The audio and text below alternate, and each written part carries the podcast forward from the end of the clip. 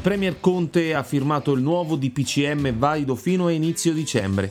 Con il provvedimento l'Italia sarà divisa in tre aree, zone rosse ad alto rischio, arancioni intermedio e verdi più sicure. In queste tre zone ci saranno divieti differenti in base all'indice RT e ad altri 21 criteri. Con RT indichiamo l'indice che varia nel tempo e che ci permette di monitorare la trasmissione attuale dell'epidemia e di valutare l'effetto di tutte le misure prese per limitarla. Per esempio, se l'indice RT di una malattia infettiva è 2, significa significa che in media un singolo malato infetterà due persone. Quanto maggiore è il valore di RT, tanto più elevato è il rischio di diffusione dell'epidemia. Se invece il valore di RT fosse inferiore ad 1, ciò significherebbe che l'epidemia può essere contenuta. In Italia ora ci saranno zone rosse, arancioni e verde.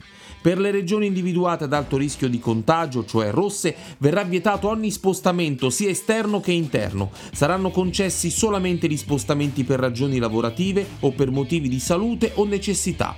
Inoltre resteranno chiusi bar, pasticcerie, ristoranti e tutti i negozi che non vendono beni essenziali. Sarà consentita la ristorazione con consegna a domicilio da sport fino alle 22. La didattica a distanza partirà dalla seconda media. Nelle zone verdi resteranno chiusi bar, ristoranti, gelaterie e pasticcerie già da prima delle 18, vietati invece gli spostamenti tra comuni salvo comprovate ragioni di lavoro, studio, salute. Scenderà al 50% la capienza per i mezzi pubblici, didattica a distanza integrale alle superiori, stop ai musei e coprifuoco alle 22.